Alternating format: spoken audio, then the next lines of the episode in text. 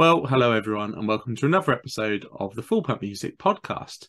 Shortly, we'll be chatting with the one and only Jamie Lenman, but before then, the usual reminders from myself. If you would, please do follow us on social media. We're on Facebook at Full Pelt and on Twitter and Instagram at Full Pelt Music. And if you would, hit that like button, hit that subscribe button, whatever you're watching or listening. Well, welcome Jamie Lenman to the Full Pelt Music podcast. How are you this fine day? Yes, I'm very good. Thank you very much. I've been doing some woodwork. Would you believe it? That's not my usual thing. Although I do, okay. actually thinking about it, I, I am often doing woodwork. Uh, people don't know me for my woodwork, but no. uh, they will. Maybe it's a new chapter opening up for me. Are you okay, Paul? Yeah, no, absolutely delighted to have you on the podcast. Must say that we've really been looking forward to this one. Oh, um, so um, you know, you've just come out of um, a couple of shows that you've played, Southampton and Tunbridge Wells, the last couple yeah. of nights. Um, you know, how how did they go for you? They were really, really, really great. They um, because I've only I've got a new sort of band, by which I mean I've added a guitar player to the to the lineup, so we're now going out as three people, uh, which is very exciting. And we've only really played we did two festivals and a support slot, so I haven't played in front of you know my crowd, shall we say um, with this new lineup. And uh, the Joiners in Southampton, that's a venue that I go to regularly. So that was a, a, a lot of fun to go there and, and have like a really full room, you know, and all the people that I recognize from previous shows. And so they can sort of compare and contrast and sit there and stroke their chins and go crazy, you know. And the bands are really good on that one as well. In in Tunbridge Wells, I don't think I've actually played Tunbridge Wells um, as a solo act before. I must have played it years ago with the band. And in fact, I've played it when I was in 100 Reasons as well. I was in 100 Reasons for about a month playing bass, but I've never played it as Jamie Lenman. So that was more of like a litmus test to see who's there, who's listening. You never know when you go to these towns. No. And there was a good bunch of people there. It was great. And then the, the shows that we're going to do the week after next, St. Albans and Hertford, I don't think I've ever played there at all in any manifestation. So that's going to be even more exciting. So we're sort of we started, you know, a familiar territory at the Joiners in Southampton, and now we're going into the the deepest, darkest jungles of the UK. Uh, it's all very exciting. But the shows themselves were, were fantastic, and the crowds are great, and I'm just so pleased to be out there. Yeah, no, I mean there are some fantastic uh, venues. I'm going to talk to you a little bit later about you know independent venues, but I mean the Forum in Tunbridge Wells is is an iconic, like a fantastic um, independent venue. The Joiners, you know, is like one of the first venues that many many bands will play um, and you know is just another great venue. And the horn in st albans where you're playing next week is one that i've frequented over the years as well. Very very oh. good independent oh, venue. Um, never been to the hertford venue. I think that's a new one that's uh, opened up in the last year or so. Um, okay but, i mean you live near the horn do you live near uh, St Albans? I, I unfortunately live near no music venues whatsoever and oh, have to travel man. wherever. Uh, I was going to put you on the list. Let me know if you feel like making the trek. Yeah, no, I'll certainly I'll have a look at that definitely. Um, and I actually you mentioned the support slot you played. Yes. Um, so that was a support and Lonely the Brave in Cambridge, and I was one of the people stood at the back scratching my chin. oh, um, there we go. Uh, well, yeah, um, the lowdown. We had a blast at that show. Yeah, that was a fantastic show all round, and uh, get, getting to witness you and the new band that you've put together, um, you know, was fantastic. And obviously, you know, we'll touch on it, I guess, a bit more as we go through. But um, you know, you do seem to be kind of firing on all cylinders, you know, at the moment, which is wow, I hope so. Great. Yeah, no, definitely, definitely. Um, but before we get to the present, I want to take you back to the past slightly. Um, so, um, about a year and a half ago, we were emerging out of the you know horribleness of the, of the pandemic. Yeah. And you played at the Download Pilot Festival, which I was privileged enough to be at. Wow. Um, and yeah, it was you know, it was kind of a life affirming um, you know few days for me as a music fan, having thought potentially I was never going to get to another show again. Yeah. Um, and you know, I think that that's a festival that will live with me forever, just for the memories and atmosphere of everyone coming back together. So I just wanted to get your thoughts as an artist that played at that festival. You know, what were your experiences of you know getting to play that show, and you know, how did it come together for you to do so? Well, I think the word you used, privilege, is is the word that I would use to describe the whole affair. I think that's a very good. Um, word yeah. is there. I, was a. We'll never see anything. Well, I hope God, uh, damn it, we'll, we'll never see anything like that again.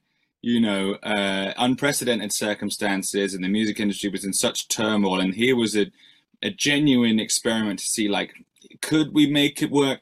And as soon as I heard it was happening, you know, everyone wanted to be at that show. It was like the only festival within two years, right? Absolutely everyone was crossing their fingers and hoping they'd get asked. And I got asked. I felt like the prettiest girl at the ball, you know? I couldn't I couldn't believe my luck. There was like eight bands on, yeah. more than that, but it was significantly reduced. And so to be asked was just so magical, and I was so happy. And then when we got there, God, it was even more exciting. Quite apart from the fact that it kind of worked, you know, everyone got tested on the way in, makes sort of sense. Um, but for me, here's the thing: is that uh, I'm a little bit, a tiny bit agrophobic in that I don't um festivals actually sort of freak me out a little bit. Yeah. I prefer the smaller ones like Arctangent and Trees. You know, usually download is so big yeah. it scares me a bit. You have to get a truck. You have to get a truck between your dressing room and the stage. That's not right. there should be a door between the dressing room and the stage, not a racetrack. So download is one of the ones that sketches me out a bit as much as I love it. So for someone to say, "Hey, we're going to do download, but about the size of a school fete," then I was like, "Sign me up, man!" So not only was it like really exclusive to get in for the for the public and for the the acts, but also it was like this magic mini one, and I didn't have to freak out. You could just walk everywhere, and it's great. And it was beyond that. I know I feel like I'm going off on one here, but it really was amazing. It was absolutely crammed with like all my buddies from going back, you know, from really old buddies like Frank, who headlined my yeah. stage, and all his band are my friends from, you know, the start of my band, you know, Taran and Kahir, all those guys, to new buddies that I've made, Wargasm, you know, I'm, I'm very good friends with Wargasm, and they were there, and we were all hanging out. So it was people I hadn't seen for 20 years. And well, I've seen Frank more recently than that, but even older buddies to people that you know I was with maybe just last week at a writing session. It just felt like it was like a big birthday party, and it was just amazing. And then the set that me and Jacko did, I thought it was fire. I really thought because that was the first time that we'd had a chance to play the stuff from King of Clubs, the very aggressive stuff, you know, and put on the, the black shirts and the black trousers and fucking have it. And Download is the perfect festival to do that. And I was a little bit afraid that I might um, you know, miss download. We might um, we might go through the whole King Club Club cycle without bringing that record to download. And it's such a, a download record. Yeah. And so I feel really pleased that we managed to go and like do the really heavy stuff, you know, before going on to this record, which is a bit more mellow. So for many, many, many reasons, it was just, it was maybe my favorite festival I've ever played. It was incredible. It was incredible. Yeah, no, it was magical, and I'd agree. It's probably the, the, my favourite festival that I've ever been to, and probably ever will be to, just because of the you know the atmosphere. And you know, your set was one of the prime examples of you know you just came on, you gave it your all, and obviously the audience reciprocated that because they've had no outlet for that energy and uh, pa- passion. You know, for the last of year and a half before that. Um, yeah, memories that are going to last a lifetime for sure from that one. Um, and yeah, interesting. You touched on, of course, you know, King of Clubs, your last album, very very heavy. So moving to the present now, the Atheist is out on November the 25th. That's your new album, and, and you touched on it. It's a bit of a change in, uh, you know, sonic direction from you. So, you know, for, for listeners to the podcast that perhaps have only heard, you know, the singles from it so far, what should they expect from the whole album? Well, I guess the singles, by their very nature, are sort of the poppier, more immediate uh, kind of stuff. You know, big choruses, guitar solos, what have you. There, there is a lot of that on the record. The, the whole, I think every track on the first side really could have been a single in that sense. Very immediate. Um, the second side gets a little bit more thoughtful, and that wasn't intentional. But that was uh, my my manager came up with the track listing because I was having trouble. And he was like, "Well, how about you just just absolutely cram the first half with like these sugary pop singles until people can't take any more. And then the flip side is maybe a little bit more introspect. And I, I thought that was quite cool actually. So yeah, so half of it is basically what you've heard on the singles. And then the other half is um, slightly more thoughtful, slightly softer, a little bit more melancholy material. You know, I, I, I like the the melancholy and stuff. Um, and I've been trying to make a more melancholy record for a long time. And I guess, yeah, really, all the melancholy stuff. Side A is very positive and very life affirming, and side B is is like, oh, that's sad. Let's talk about our feelings, you know. Uh, so I like the way that's that's worked out. So yeah, it's basically what you've heard on the singles, but then with some more thoughtfully bits too. Yeah, no, definitely. We've had, we've had a sneak peek already, and we're going to be listening to it a little bit more. Um, or you know, I will, and we'll be getting a review out, obviously, on the website, and, and certainly on the the initial, uh, you know, listening that I, I ran through, you know, just echo, you know, what you say. You know, a lot of really enjoyable moments on there, some you know reflective moments and whatnot in in you know the second half, I guess, and you know, just overall package, you know, just a very yeah, I, I, found it just a very enjoyable listen, very fun kind of listen. You know, oh, which thanks. Um, yeah, um, is obviously something you know really good. Isn't what you want from a record because you're not really going to listen to a record that isn't fun to listen to, I suppose. But um, yeah, uh, Talk Hard was the first um, experience anyone got from from the album. Obviously, that was the first single that came out. So, um, you know, what is the story behind the song, and you know, why did you pick that song to be the lead single? Well, Talk Hard was one of um, three tracks that I did as a sort of proof of concept for what I wanted to do with the record. I went in with Mark, the producer, ahead of time, quite quite a long while before I made the rest of it, um, to sort of so that he and I could find out if how we would work together because we hung out together, but we never really worked together and if we could achieve the kind of sound that I was after. I, I'd done a few sessions with different producers trying to see what might work, and uh, none of them were quite quite it. And so then when we did Talk Hard and Lena with um, Mark, they really clicked, and we could hear that the sound was there, and we thought, right, okay, great, let's do this. Um, and so that they were the tracks that everyone knew before I'd even made the rest of the record. So they were always going to be, I think they were always going to be singles, really, because everyone could hear the immediacy. Plus, we got used to them. I mean, Talk Hard and Lena, those are both good examples of songs that I wrote um, just sort of by accident, just fiddling around without ever imagining that I would be the one that would sing them or, or okay. even release them. I sort of thought, um, particularly Lena, Lena was a sort of a more like a thought experiment to see could I write or could anyone write a modern day 80s rock power ballad, you know, in in the yeah. in the vein of Toto or like Queen, maybe, you know. And I wrote it and I was like, well, it would go something like this, and it would have like a big solo. And I was like, actually, that's pretty fucking good. and I wrote the rest of it, and then and then I think I played it to the management, and they were like, "You've got to put this out. And I was like, oh, okay, great. And then I went back to Talk Hard and thought, well, if I can do Lena, I guess I could do Talk Hard as well. I'd played Talk Hard with Jacko, my drummer, before Jen had um, joined the ensemble. And uh, often at rehearsals, if we've sort of, you know, finished ahead of time, we know what we're going to play for the show coming up. We, we might have an hour, even half an hour left. I might say to the unlucky members of my band, hey, let's try this. I got a new thing. And they always want to hear new music as well. And they're always excited. So it's, it's hardly a chore. And so I would say to Jacko, hey, play this beat, sing this harmony on top so I can sort of hear how it goes and he was just so excited. He was like, "That's great, I love it." And I was like, "Oh, cool," you know, because I hadn't considered that maybe we could do something with it. And then, you know, to hear it with live instruments, with the drums and with my guitar and with the harmonies going, then you can really it makes a lot more sense, and I can hear it in my sort of voice, as it were. So that really helped to make me think, oh, maybe I could put this out myself. Because previously, I, I probably I might have considered them both like way too poppy and way too saccharine, and like Lena's got that stupid guitar solo in it.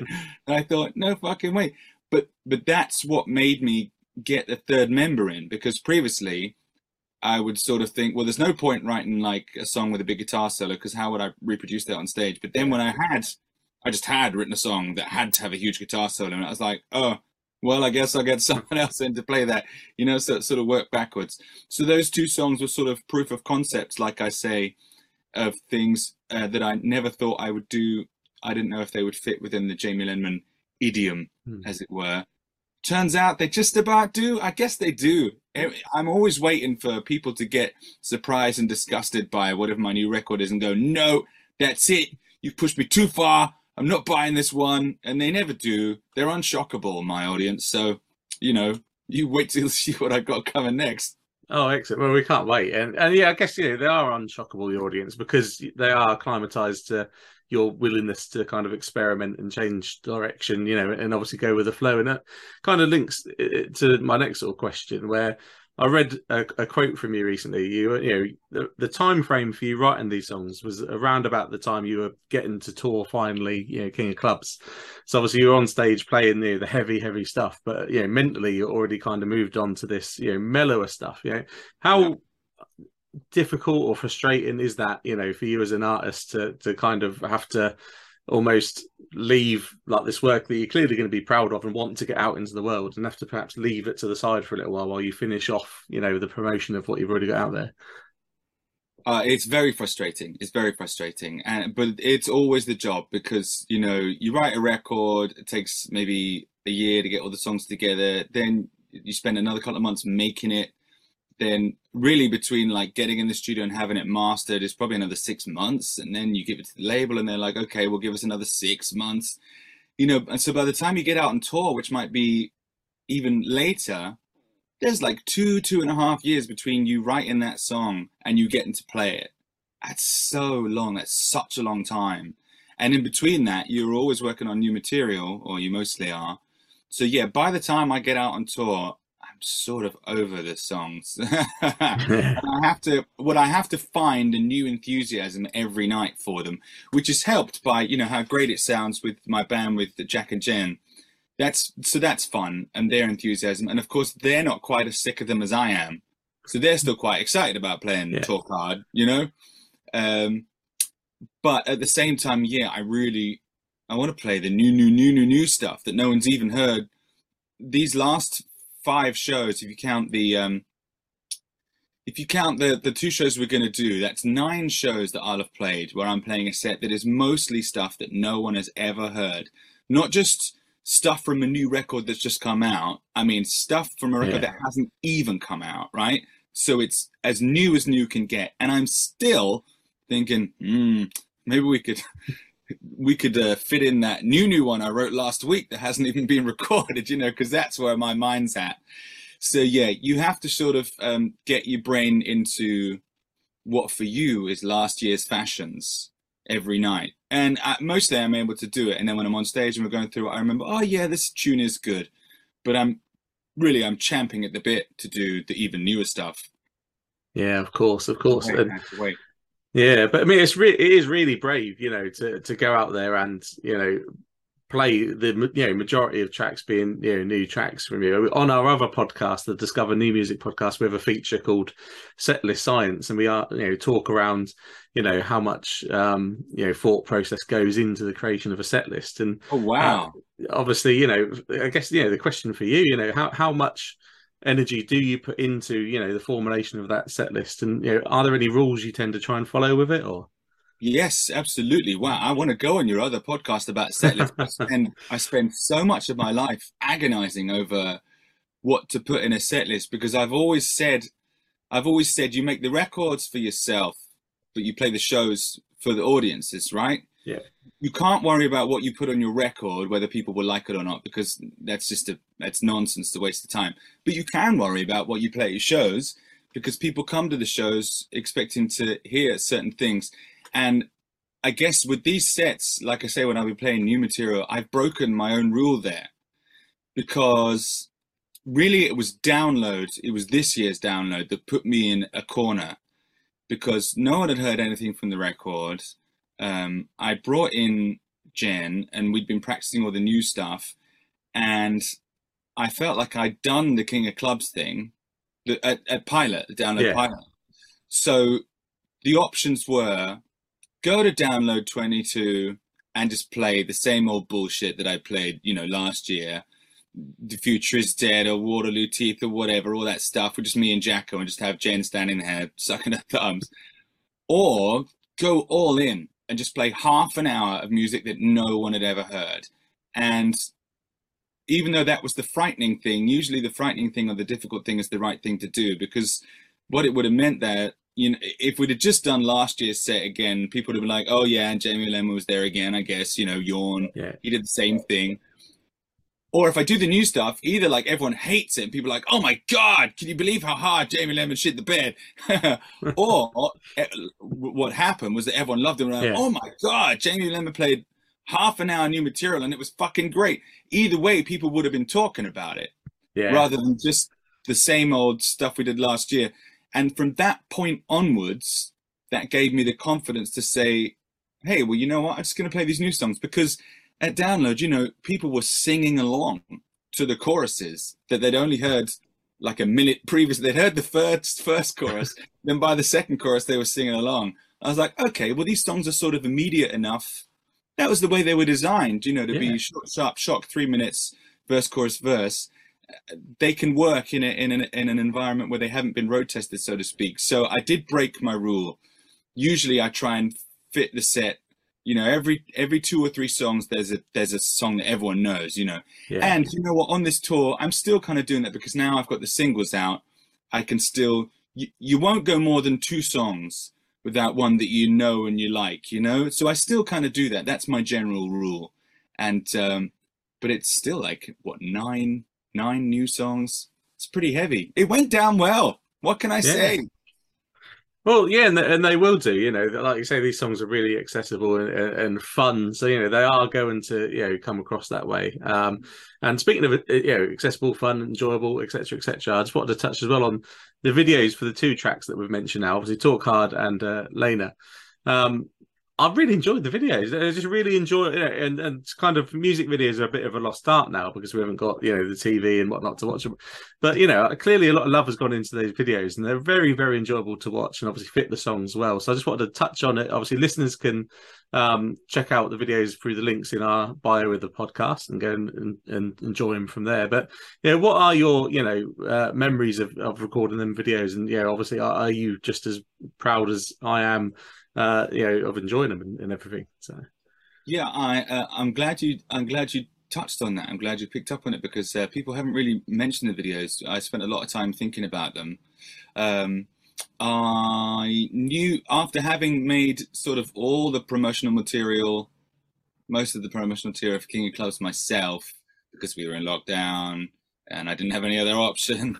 Um, and I'd also I'd sort of co-directed or art directed at least all the stuff for Devolver and or Shuffle with my photographer Scott Chalmers. The videos were part of a whole visual overhaul for this record um, because I did the, the three previous records, uh, Shuffle King of Clubs and Devolver. I did them with my buddy Space, and they had a sound to them, a very sort of sharp kind of digital sound and the visuals corresponded with a very sharp digital almost fashion look you know? And and so then when i decided i was going to do something a bit more mellow sound wise i realized that of course that would have to be mirrored uh, in the visuals which is why i sort of softened everything out and i went for you know browns and blues instead of like red white and black you know on the on the previous record and I, I, wanted to even even in as much as using outdoor spaces for the photography i was very clear on that in terms of the press shots but also the videos. And even you know the type of lens we would use and the type of lighting I, know a little bit more about this these days. And i'd seen some videos that jen my guitarist who is also in false advertising great band she directed some videos not only for her own band but also she's, she'd sent me some bits for one of the videos of king of clubs and I was like, ah, oh, here is someone who knows how to point a light and how to use a lens. Um, and she's got that sort of that more mellowed out, softer look that I want. So I said, Jen, hey, I can't remember whether I asked her to play my guitars first or direct my videos first, but I'm relying on her a lot. I'm leaning on her a lot during this campaign, and she's got the skills to pay the bills. So I said, yeah, Jen, how would you feel about, um, well, first of all, doing Talk Hard again as a sort of experiment to see how we would work together. And then, then when that went so well, that was entirely her concept with the string. I just thought that was so clever. Um, then we did Lena, which was more my concept because I wanted it to lean heavily on my relationship with my wife and have that reflected in all the photos. It's all real, you know, all those yeah. photos. Um, and then we've done another one for my next single, which I'm going to remain tight-lipped about. But I hope she will continue to work with me, well, both as a band member and as a as a, a video director, because we think along the same lines. We we steal all the same influences, um, you know, um, and I don't really have to explain myself too much to her because she kind of already knows what I'm thinking, and she gets it right first time. She's a real wizard, you know. Yeah, certainly. It always helps when you're thinking along the same lines as the people you're collaborating with, uh, which probably brings me nicely, you know, to just mention as well, obviously, Michael Parkin, who's done the artwork for the album. Um, obviously, it's stunning artwork, yeah, for the album. And obviously, listeners, again, there's links in the, the bio. You can go and pre order the album, um, and there's posters, I believe, t-shirts, etc., etc., uh, with it, all of the you know the stunning artwork that it, Michael's come up with. So you know, how did that collaboration come together with Michael? Dude, you have done your research. I'm impressed. You're bringing in all the names. Yeah, Parky uh, has been one of my closest friends for a long time now. He comes from the same area as I do. He lived in sort of Farnborough, Bagshot Lee kind of area. And it, funny enough, when we were kids, we would go to all the same gigs at the West End and whatnot. And we even had a lot of mutual friends, but we didn't meet each other until, you know, maybe five, six years ago. Um, uh, he's an illustrator, um, 100% illustrator. I do lots of things, including illustration. He's just, yeah, straight down the line industry. He's very busy doing books for people and lots of editorial for very high class newspapers, constantly in demand and it's great to be able to because I don't actually know that many illustrators. I know a bunch of musicians, obviously. Um, you know, you got to go, you get in the van, you step outside, and there's a bunch of musicians. Illustrators sort of operate on their own. There's no, you don't go to a gig by an illustrator where there's a ton of, there's like two illustrator support bands. It's not how it works. so Parkin is really one of the only people that I can sort of, you know, talk to about that side of my career and and moan about you know clients and people wanting things colored in differently and whatnot. So we've built up a great relationship um, along those lines. And uh, obviously i've always admired his work.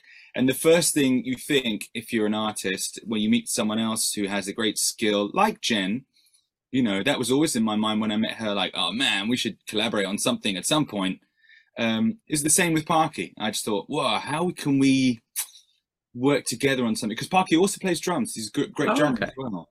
Um, so I've been thinking for years about how we could get together, and I, and I wanted to bring him in on all the stuff. But I, at the time, I was doing things like you know Devolver, Shuffle, King Clubs. All the artwork for that was sort of photo based. Apart from Shuffle, which was very much me, I wanted to do that myself. Or the little logograms. That's my personal peccadillo for design but then when it came to the atheist and i knew i was going to soften things out and and um, he was doing a lot of maps at the time that i was thinking about the atheist for, for literally just for travel um, blogs and websites okay. and magazines i thought oh well that would be great if there was a map but the map was me or the map was my album and then parker could do one for me, and and and we could bring in those earth tones, the blues and the yellows and the oranges, a sort of a summer feel, even though the records ended up coming out in the winter. Yeah. Um, I thought that would really match. And so then began a long conversation about what it would be because it's quite intricate, it's quite detailed, and all the little again, there's a little icon per song, which is something that I like to do. lots of chats about that. Some of them were very definite, some of them we left until the last minute, you know, and he was still drawing stuff as late as a couple of weeks ago when I had to like send it to the press and I had to say, listen, Parky, stop drawing things. I have to send it to the distribution guys to get it made up. Um, just a very, very enriching process. And we got to spend a lot of time together as well to discuss it. I got to his studio in Peckham. He'd come down to my house. We'd eat some burgers. You know, we'd watch a terrible movie. We'd do a bit of work. It was really, really wonderful. And another great example, um, like with Jen or like with um, Scott, another photographer, or like with Jack, my drummer, of getting the chance to work with uh, fabulous artists and sort of take their stuff and go, "Hey, I'm Jim and Emma," but also look at these people. Isn't it great? You know. Yeah, no, absolutely fantastic, and you know it works so well. Um, absolutely um, beautiful piece of artwork, and um, listeners again can head out through the bio, uh, find the links to to pre-order it and have a look for themselves. Um, so I'm going to swing things back to the live side uh, of the industry. Um, obviously, we talked about the Hertfordshire St Albans uh, show coming up, but December the 18th, um, you have Lenmania in Manchester, and I was looking at the bill, and I mean the list I've just jotted down quickly. I mean St Agnes, Sick Joy, James and the Cold Gun, Jen and the Ge- Degenerates. Um, yeah, pretty much every band on the bill I just looked at him and went, "Wow!" Um, yeah. You know, so and, and, obviously you're playing twice as well. You know, um, so um, how proud are you of being able to put such a bill together? Very proud, and and not to um, continue this whole thing to big up other people. It's good to big up other people. You know, my agent and my manager were very instrumental in that. And in fact, do you know what we? Because we've been talking about it for a long time. But when it came time, the crunch time, literally the week before it announced, when all the bands had to get nailed down, I was on holiday. So I was just like, I'm going away. I'm going to be back on Monday, have this sorted by the time I get back. And they did. They did, apart from the one band that was still, we were still trying to get hold of Jen and the Degenerates. But um, all the other bands were locked down. No, it was great. They worked so hard on that. And it, it, on on the one hand, it, it's amazing to be able to, to gather, you know, acts like St Agnes and Sick Joy and Cold Gun with a with a bit of a name behind them, but also to shine a light on smaller acts, people like Rad Pit, you know, who I don't think many people have heard of, who, but who are sick. And um, maybe Katie Malco is more of an acquired taste as well. I, have known her for years uh, through various, you know, labels and bodies and whatnot, but I'm really excited to be playing a show with her. There's loads of people on that bill. I, I forget who they all are now. You know, other half are sort of a smaller band who are on my the same label as me. Big Scary yeah. Monsters from Norwich, I believe. Yeah, Norwich, right? And they sound great. They sound a bit uh, uh, noughties, actually, a bit early noughties. Um, so yeah, so you get the name. That's what we try to do with Lenmania. You get the, the name acts that you've heard about and that you're excited to go and see anyway, and then you get the sort of lesser known acts that you're like, oh well, I'll check them out as well, you know. And I think it would be really great. What I always try to do at a gig is like not vet the bands. I encourage people to. I know it's a bit of a habit. People, if they haven't heard the support act, they'll like Spotify them. I'd say don't do that. I'd say come prepared. Just come mm. with open ears. You know, I I never do that. Um, but yeah, it's a it's a heck of a lineup. It always is. It, it, somehow it just works out. You know, when I think about the people we had on the second one at Trees, we had Loathe and we had um, Show Me the Body. Uh, incredible. So was it Show Me the Body? Is that what they were called? I've, man, maybe I've got that wrong. The dudes with the three mm. coffins in the artwork, they're fucking sick with the banjo. I think it was Show Me the Body. Anyway, amazing, amazing acts. And this year is no different. Um, well, it, apart from the fact that it is in the north this time, which is yeah uh, uh, very refreshing. Definitely, and obviously, listeners, you know, 18th of December. If you're looking for a Christmas party, no better place to go than uh, than Mania. It is going to go off. Yeah. It's going to be unbelievable. Yeah, come along. Yeah, no, definitely, definitely. With that lineup, um, uh, it, you'd be a fool to miss it, listeners. Um, and um, just to finish off that live, uh, you know, side of the discussion, um, obviously, as we said, Hertford, St Albans, Manchester dates are locked in. Um, you know, you probably can't announce much else, but I'm guessing there's going to be opportunities coming up for listeners who enjoy uh, the Atheist when it comes out to be able to come and check out those songs live. Yeah, hundred percent. I mean, um, I can't uh, announce them because we haven't booked them, but we're definitely looking into, you know, an album tour. You know, uh, a thorough album tour that goes all the way up and down the country. That's what I'd be looking forward to. But but also at the same time, I'm already booking festivals for next year. I think we just announced Takedown, which is great in Portsmouth. Yes. I love Takedown. Yeah. And I think there's another couple already booked that I don't have announced yet. Um, so yeah, I, I'd want to. I'm looking forward to doing an album tour in sort of springtime, I guess, and then festivals in the summer, and then after then, I couldn't really say. But yeah, I'm, I'm I want to play a lot of shows. Well, a lot, you know. Yeah. More than St Albans and Hertford. And let's say that. yeah, yeah, definitely. Um, yeah, I, I, think everyone would agree that you know you certainly don't hold back in getting out on the road. You know, you, are someone that is accessible and, and, listeners will be able to find a show.